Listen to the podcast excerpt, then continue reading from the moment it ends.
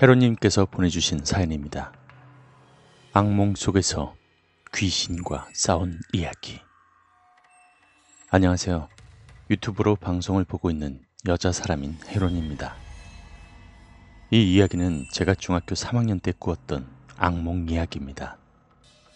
꿈속에서 저는 가족들과 함께 어떤 집으로 이사를 갔습니다.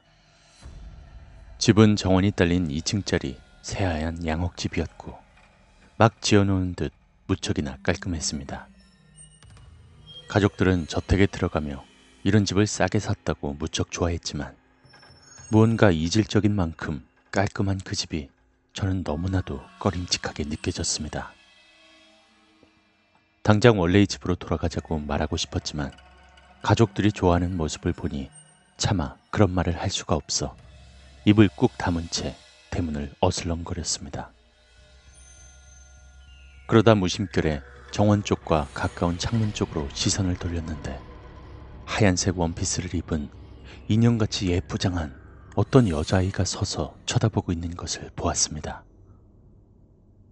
긴 생머리와 너무나도 창백한 피부가 인상적이었던 여자아인 커다랗고 하얀 토끼 인형을 품에 안은 채 몹시나 싸늘한 표정으로 정원에 들어와 있는 우리 가족들을 노려보고 있었습니다.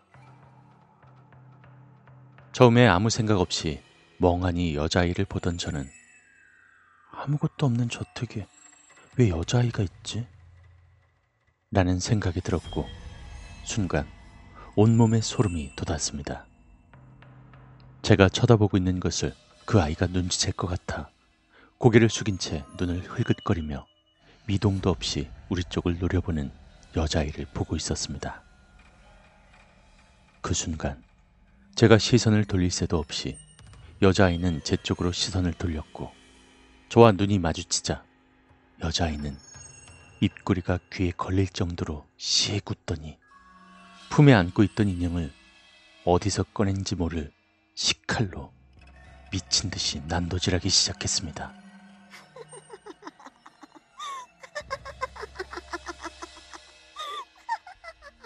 저는 그 소름 끼치는 광경을 보자 그 자리에서 얼어버리고 말았고 여자아이는 인형을 창가로 내던지더니 미친 듯이 웃으며 그 자리에서 사라졌습니다. 왠지 모를 불길함에 저는 부모님이 말릴 새도 없이 바로 집 안으로 들어가 창가에 널브러진 토끼 인형을 찾아내었고 피투성이가 된 채 배 부분이 마구 난도질된 토끼 인형을 조심스레 안아 올려 그걸 부모님께 가져가 보여주었습니다. 부모님께서는 집안에 기분 나쁘게 왜 이런 것이 있냐고 엄청 불쾌해 하셨고 엄마는 그 인형을 쥐어짜듯이 집어선 집 밖으로 내던지셨습니다. 저는 적대적인 그 아이의 태도에 기어코 저것이 우리 가족에게 해코지를 하겠구나 라는 생각이 들었고 항상 주변을 경계하면서 그 여자아이가 오나 안 오나를 지켜보기 시작했습니다. 계속되는 저의 행동에 엄마는 제발 좀 그만하라고 말씀하셨지만 저는 들은 척도 하지 않고 또다시 그 여자아이가 올까봐 항상 주변을 경계하며 지냈습니다. 제 걱정과는 반대로 며칠간을 아무런 탈도 없이 지냈고 아무런 일이 없자 슬슬 경계심이 풀려가고 있던 찰나였습니다. 잠을 자고 있던 도중 갑자기 불현듯 들려오는 비명소리에 저는 잠에서 깨어났습니다. 저는 몹시 조급해진 나머지 차마 무기를 챙길 생각을 하지 못한 채 플래시 기능이 있는 휴대폰을 든 채 서둘러 제 방에서 나왔습니다. 아직 한밤중이었는지 불이 꺼진 집안은 무척이나 어두컴컴했고 저는 플래시를 킨 채 소리가 들렸던 지하실 쪽으로 급히 달려갔습니다. 서둘러 문을 열자 아니나 다를까 그 아이가 소름 끼치는 웃음을 지으며 큰 망치를 든 채 엄마 쪽으로 걸어가고 있었고 엄마는 필사적으로 도망치려고 하는 듯 했지만 어떠한 이유에선지 몸을 제대로 가누지 못하고 팔을 간신히 움직여 지하실 문 쪽으로 기어가고 있었습니다. 엄마는 저를 보자마자 얼른 도망치라고 다급하게 말하셨지만 저는 엄마의 말을 듣지도 않은 채 전 속력으로 엄마의 뒤통수를 내려 찍으려는 듯이 망치를 높게 들은 그 아이의 얼굴을 발로 내리 찍었습니다. 제 발차기에 날아가 뒤로 나동그라진 그 아이는 몹시 당황한 표정으로 한참을 저를 보며 서 있었습니다. 그러더니 엄마를 다시 쳐다보고선 이내 얼굴에 가득히 섬뜩한 미소를 띄우며 망치랑 못을 들고 서서히 엄마 쪽으로 다가갔고 저는 좋지 않은 느낌에 필사적으로 엄마가 지하실에서 나갈 때까지 그 아이가 엄마에게 접근하는 것을 막고 있었습니다. 계속해서 막자 그 아이의 얼굴은 서서히 무섭게 일그러져 가더니 엄마가 문 근처까지 다다르자 얼굴을 잔뜩 구긴 채 손톱으로 칠판을 긁는 듯한 쉰 목소리로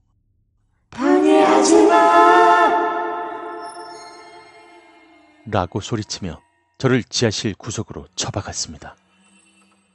얼마나 세게 던진 건지 등에서 아픔이 몰려왔지만 그럼에도 저는 끝까지 그 아이가 엄마 쪽으로 다가가는 것을 막았고 마침내 엄마가 지하실을 탈출하자 그 아이는 얼굴을 무참히 구긴 채 알 수 없는 괴성을 지르며 발을 쿵쿵 구르더니 저를 보고선 쓰러진 채 제 몸 위에 올라타고는 망치를 들지 않은 오른손으로 제 목을 조르기 시작했습니다. 살면서 한 번도 들어보지 못한 온갖 욕설로 뭐라 쇳소리가 섞인 고함을 질러대며 한참을 엄청난 괴력으로 제 목을 조르더니 제 목을 쥔 오른손의 힘을 풀지 않은 채 왼손에 든 망치로 연신 제 머리를 내리찍기 시작했습니다. 망치에 맞아 머리가 깨져 피가 흐르는 느낌과 목이 졸려지는 고통에 괴로웠지만 한편으론 이제 인연은 우리 가족에게 더 이상 해코지하진 못할 거라는 직감과 내가 이겼다는 생각에 괴로운 상황임에도 제 입가엔 흐뭇한 미소가 절로 지어졌습니다. 제대로 머리끝까지 화가 났는지 저를 내팽개치며 바닥에 있는 돌조각 파편을 마구 걷어차더니 무언가 생각나기라도 한 것인지 갑자기 하던 행동을 뚝 멈추며 어디론가 걸어갔습니다. 곧이어 무언가를 찾는 듯 뒤적거리는 소리가 요란히 나더니 곧이어 그 아이는 조각상을 깎는 데 쓰일 법한 길고 뾰족한 징을 하나 가지고 와선 제 옆쪽에 서 있었습니다.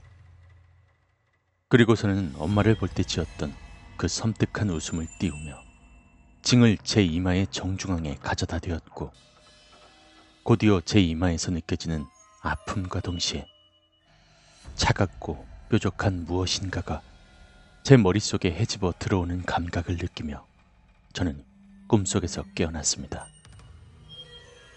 제가 자는 걸 지켜보셨던 엄만 악몽이라도 꾸었냐며 자는 내내 숨을 제대로 쉬지 못하는 듯해서 걱정했다 말하셨고 제가 엄마한테 악몽을 꾸었던 그대로 말하자 넌 항상 뭐 그런 그지 같은 꿈만 꾸냐 라며 푸념하셨습니다.